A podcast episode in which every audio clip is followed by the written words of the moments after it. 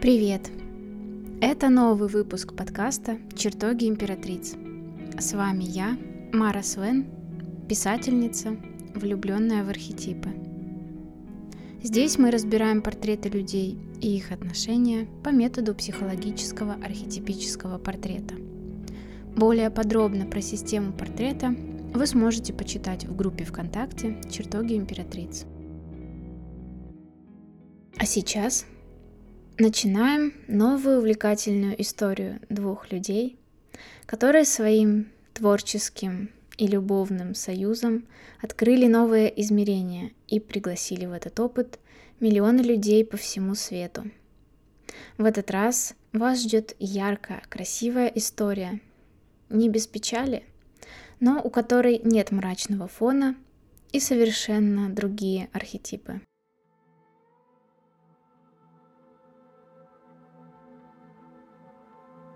Марина Абрамович и Франк Уве Лайсепен или Улай. Они родились в один день с разницей в три года, 30 ноября, под архетипами справедливость и сила.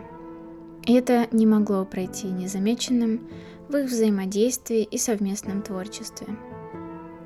В течение 12 лет, что они были вместе, они буквально слились в единый социальный организм и стали ощущать себя как части целого. Они называли себя «другое». Улай в документальном фильме в присутствии художника признавался, что у него ни до, ни после не было таких симбиотических отношений, как с Мариной. Трудно представить, каково им было разорвать эту связь как это было больно. И как при всей невыносимости это было необходимо, чтобы каждый из них мог продолжать развиваться, расти и творить.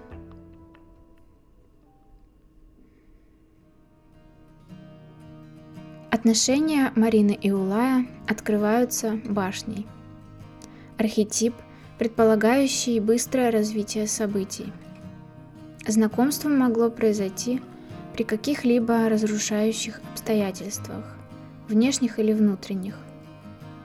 Например, в период развода с бывшим супругом, э, в момент, когда рушится старая картина мира, или когда человек вынужден бежать из дома, и в новом месте он встречается со своей судьбой.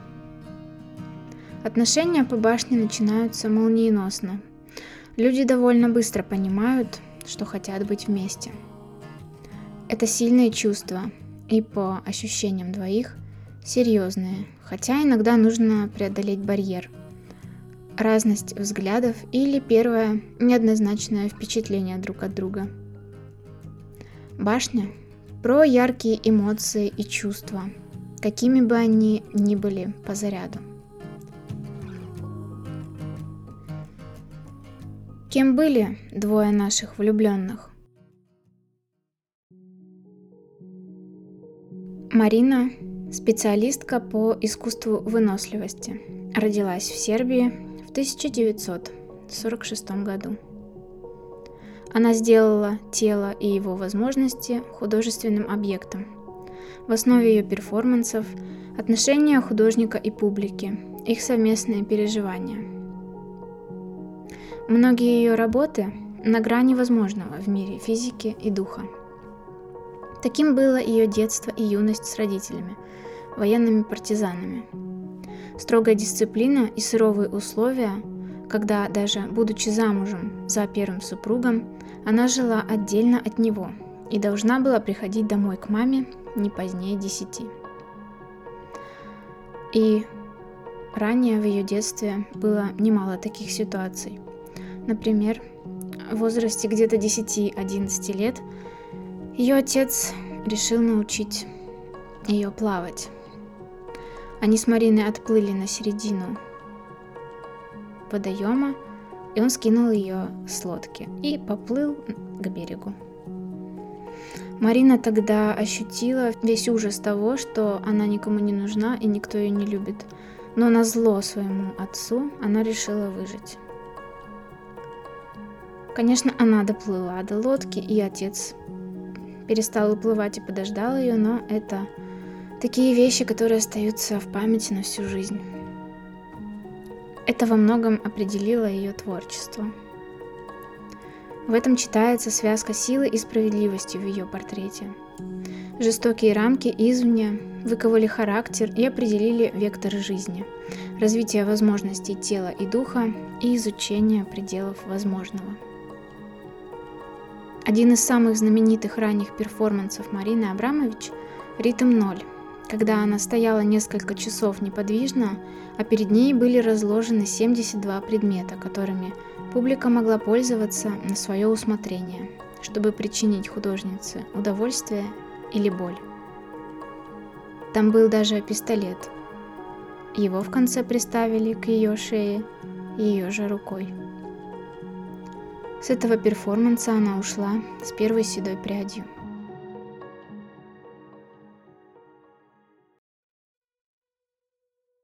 Улай родился в Германии в середине Второй мировой войны в 1943 году, и его справедливость с силой проигрались несколько иначе. Еще до совершеннолетия был вынужден много работать, чтобы помогать матери обеспечивать семью, которая потеряла кормильца. Жизнь рано сделала его взрослым, он скоро бежал из родного города, Золингена, в поисках себя – за это время ему удалось побывать в странах Европы и поискать себя в разных направлениях, но все эти годы он интересовался театром и историей искусства.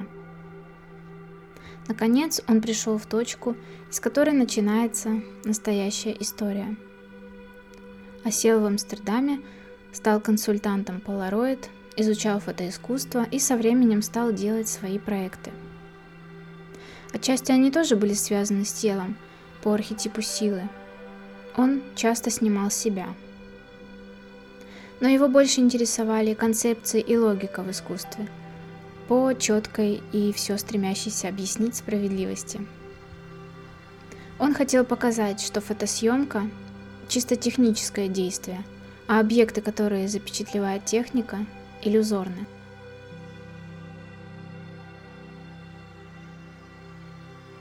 Итак, 1976 году 29-летняя Марина была уже известной художницей.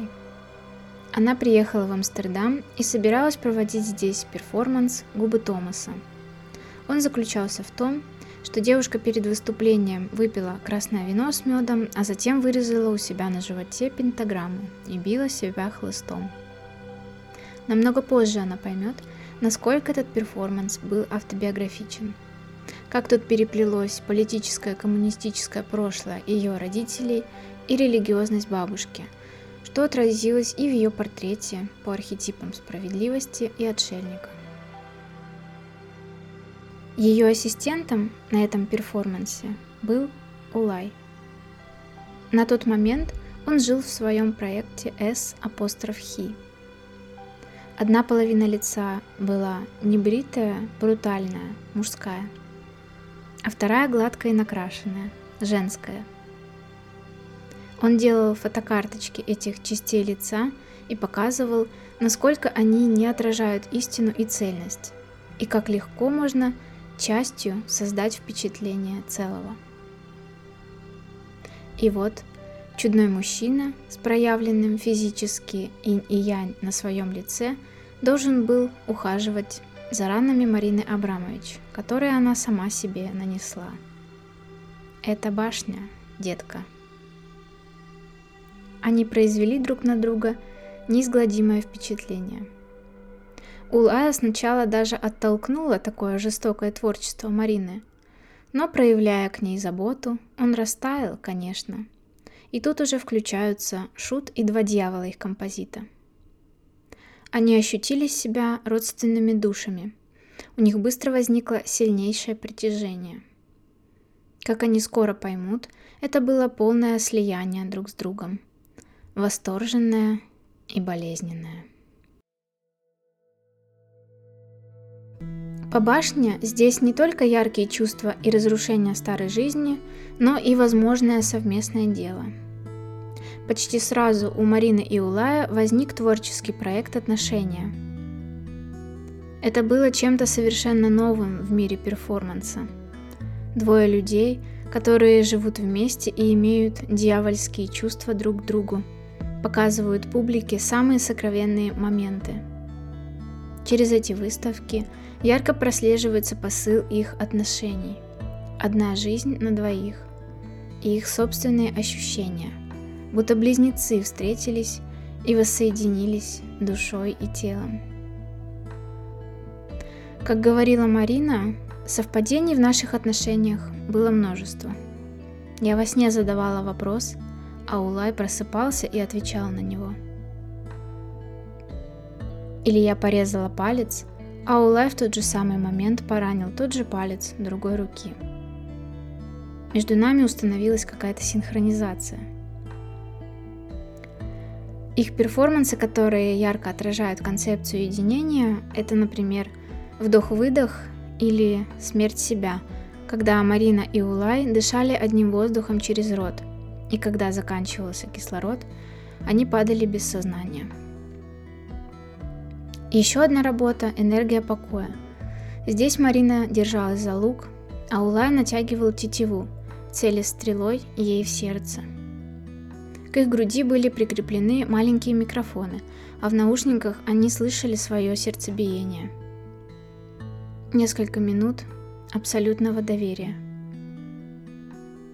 Спустя годы Улаю задали вопрос, почему стрела была направлена в сердце Марины. Он ответил, это было и мое сердце.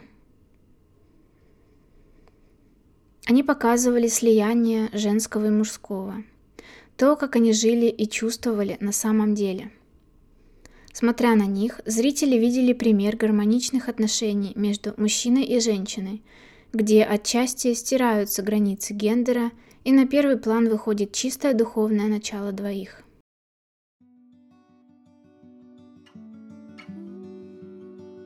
Как жили художники вне публики, за скобками творческой работы? Они и здесь пошли собственным путем – не оглядываясь на то, как правильно, как принято в обществе. И здесь их жизнь была искусством. Лишь добавились бытовые моменты. У Марины и Улая был один на двоих манифест. Не заводить постоянного места жительства, энергия в движении, никакого повторения, самостоятельный выбор, подвергать себя опасности – нарушать границы, рисковать, подчиняться основным рефлексам, полагаться на случай. Этот манифест ярко отражает архетип шута, сложенный из двух сил наших героев. Божественные дети, которые не боятся исследовать, пробовать, бросать вызовы. Они вместе вспоминают, как это – не бояться делать что-то из сердца, не оценивая это нормами – соединять разности в одно. А по дьяволу с башней постоянное движение, генерация энергии в действии, риск и нахождение на грани, физически и эмоционально. Уютной квартиры или милого домика у них не было, даже в аренде.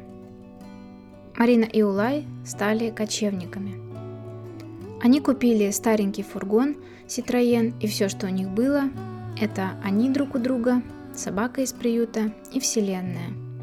Здесь можно представить карту шута, где беззаботный молодой человек с узелком за плечами идет, и впереди него большой обрыв, а рядом радостно бегает собака.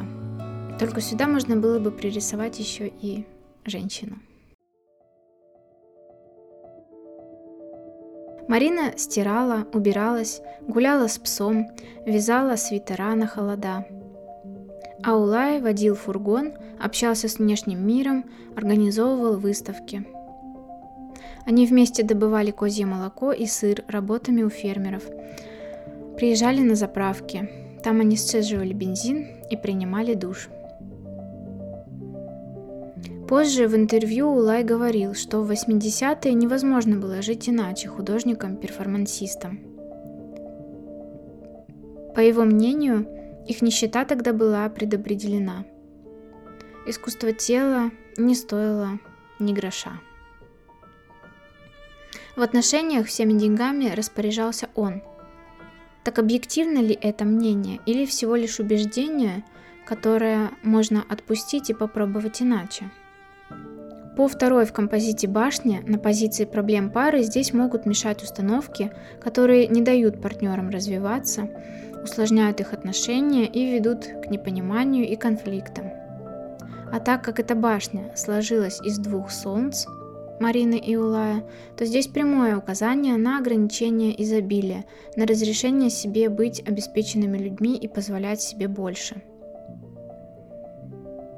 Хотя Марина часто вспоминала годы в фургончике как настоящее счастье, чистое и светлое, в ее воспоминаниях проскальзывали и нотки ужаса. И правда, каково, например, женщине не иметь в свободном доступе ванную комнату, особенно в дни менструаций. Но на своих перформансах она выносила вещи и похуже, и в целом по жизни привыкла терпеть и выживать, лишенная любви от экстремально строгих родителей. Поэтому, хоть и в большой нужде, зато с волшебным сексом под звездным небом и общим делом с любимым человеком, те годы были благословением и для нее, и для него.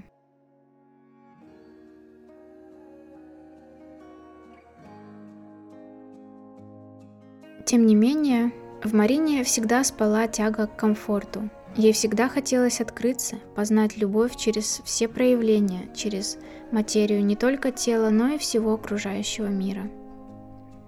Архетип силы – телу нужны приятные разнообразные ощущения. По справедливости важен статус в обществе – а Солнце на позиции психологических блоков, хоть и находилось в тени, все равно хранило в себе большой потенциал и желание роскоши. А их композит Сулаем как раз-таки предполагал изобильную жизнь. Две башни, два дьявола. Их совместный проект мог принести им невероятный успех.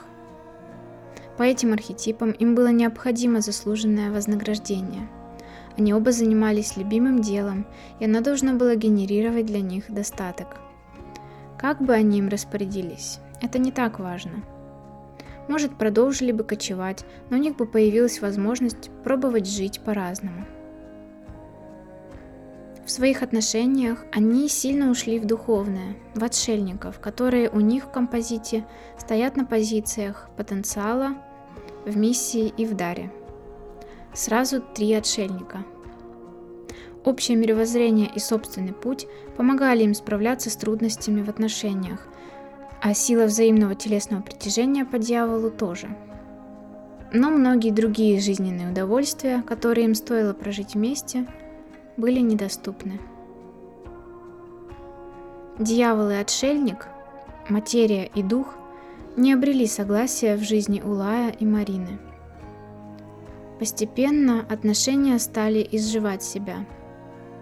Им обоим в них стало тесно. Они почувствовали рамки, которые всегда избегали и были уверены, что их не коснутся обычные земные ограничения.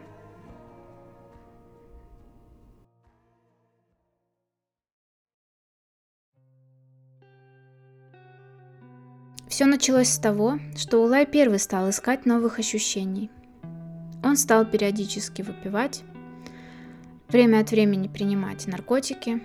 Его интересами стали не только творчество и любимая женщина. Марине сложно было это принять.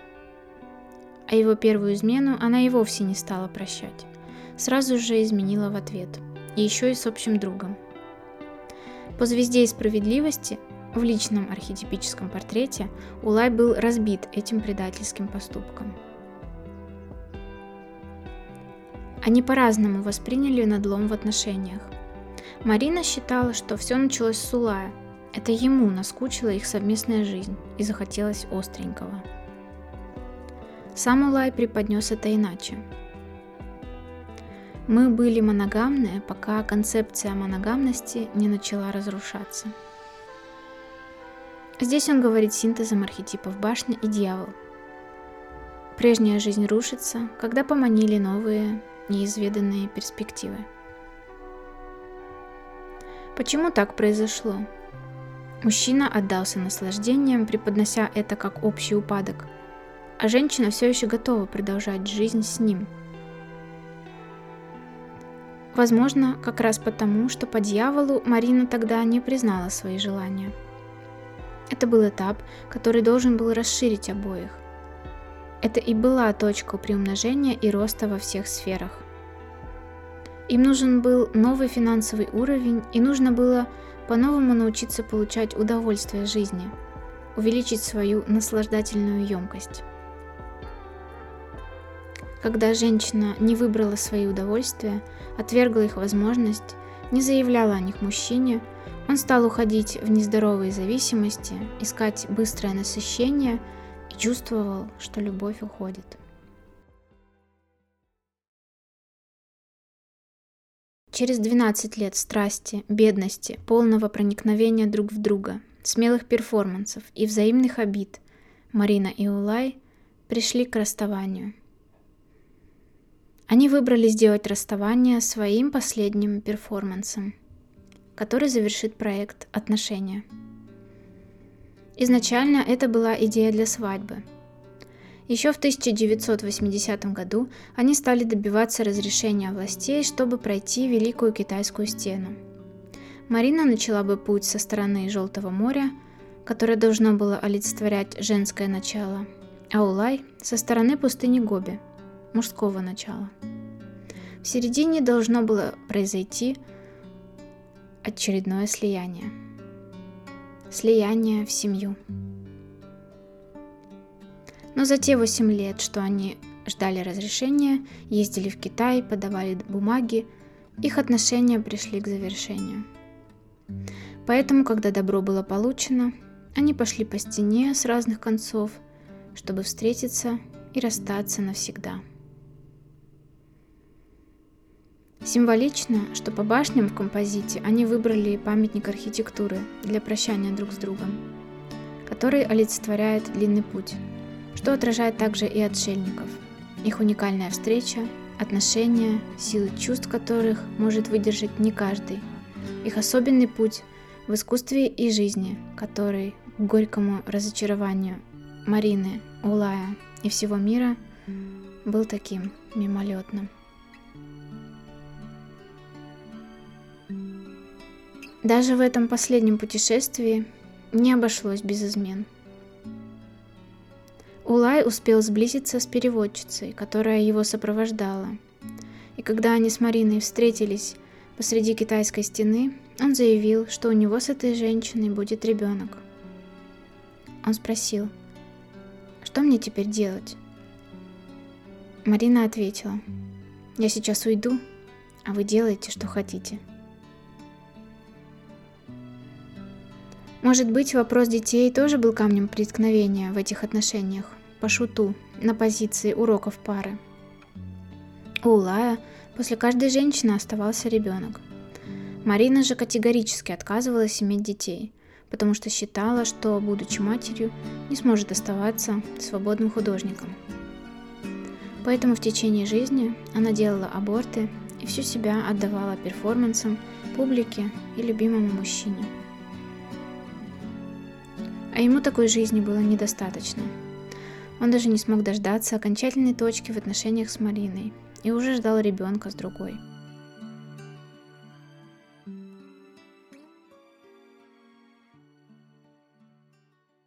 Как сложились их судьбы, разделенные тяжелым разрывом? Улай продолжил создавать фотопроекты и еще не раз менял женщин. В своих кругах он был известен как и хотела его звезда на третьей позиции личного портрета. Позиция, которая активно включается после 30-40 лет. Ему хотелось признания, восхищения. Он получал его. Но, конечно, больше всего он запомнился миру как партнер знаменитой Марины Абрамович. А Марина Поначалу она чувствовала себя совершенно раздавленной и умирающей. Она написала в своем дневнике после расставания с Улаем. «Мне сорок. Я толстая, уродливая, никому не нужная». Она потеряла разом работу и любимого человека. Для нее они были неотделимы.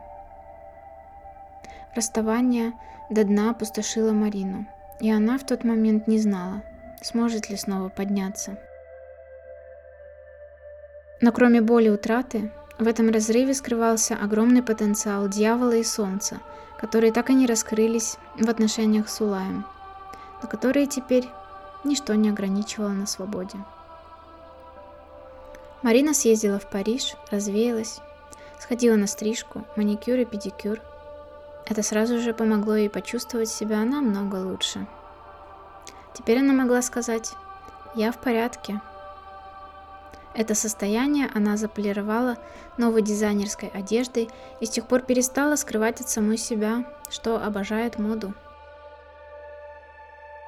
Ей пришлось с нуля учиться распоряжаться деньгами, открывать счет в банке, ведь до этого всем управлял ее мужчина. В итоге личное владение деньгами стало приносить ей наслаждение и легкость. А потом Марина Абрамович пошла на свой настоящий взлет и стала яркой звездой, еще более знаменитой и, наконец, по-настоящему признанной.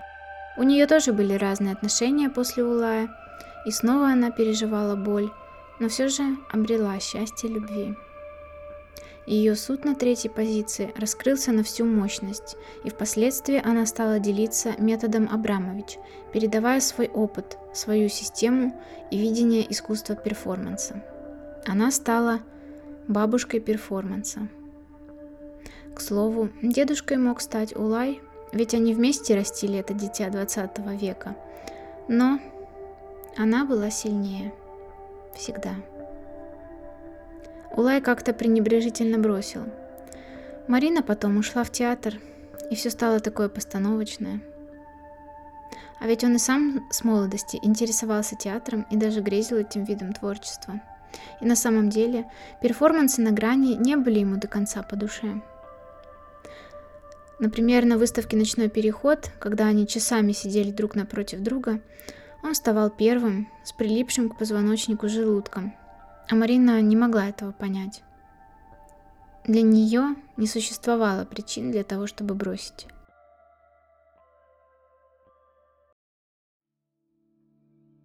Так сложилась история двух влюбленных художников.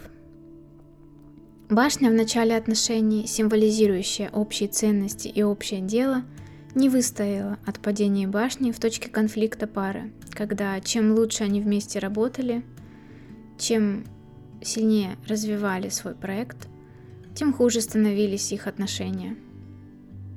Публика видела идеальную пару на выставках и не подозревала, что внутри у двоих разверзается пропасть.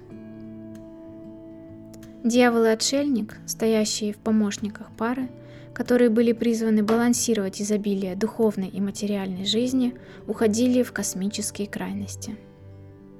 Улаю было сложно выдерживать аскезы отшельника, Марина не терпела слабости дьявола. А легкости и авантюризма шута не хватило, чтобы примирить эти разные части жизни и показать влюбленным, какими разными могли быть их отношения, если бы, изо всех сил стремясь выйти из рамок, они сами себя в них не загнали. Много лет спустя, в 2010 году, Марина организовала выставку в присутствии художника. Она сидела за столом по 8-9 часов в день на протяжении трех месяцев, а напротив нее был пустой стул, и каждый желающий мог сесть и посмотреть в глаза художницы. В один из первых дней на этот стул сел Улай. У обоих в глазах появились слезы. Марина протянула ему свои руки, и они крепко взялись друг за друга. Так произошло их публичное примирение. которое, однако, позже по-дьявольски омрачилось судебными разбирательствами в авторских правах. По справедливости Улай захотел честных выплат за общее творчество, а по звезде хоть отчасти прикоснуться к тому успеху, к которому не пришел сам. Возможно, успех и слава ему и не нужны были в таких масштабах. Он признавался, что работает намного меньше, чем Марина. Выглядит при этом как простой работяга, когда Марина всегда сама элегантность. Как-то он пошутил, когда им обоим было за 60. Мне и не нужно всего этого достигать. Я просто на ней женюсь. Это такая шутка с оттенком императрицы в его портрете на позиции Дара. Конечно, если он сопоставлял себя с Мариной, он мог разочаровываться в себе. Она более сильная, волевая, целеустремленная, в конце концов богатая.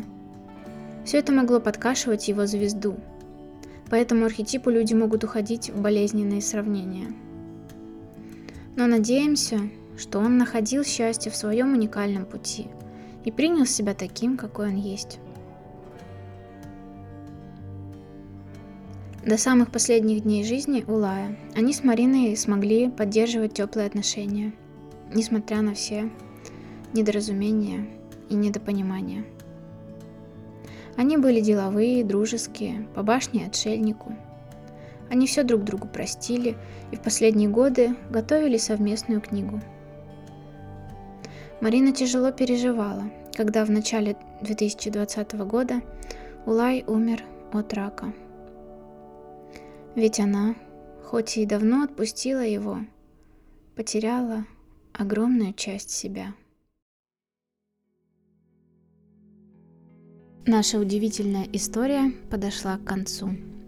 Спасибо вам, что прикоснулись к этому рассказу и разделили со мной интерес к великим мастерам перформанса.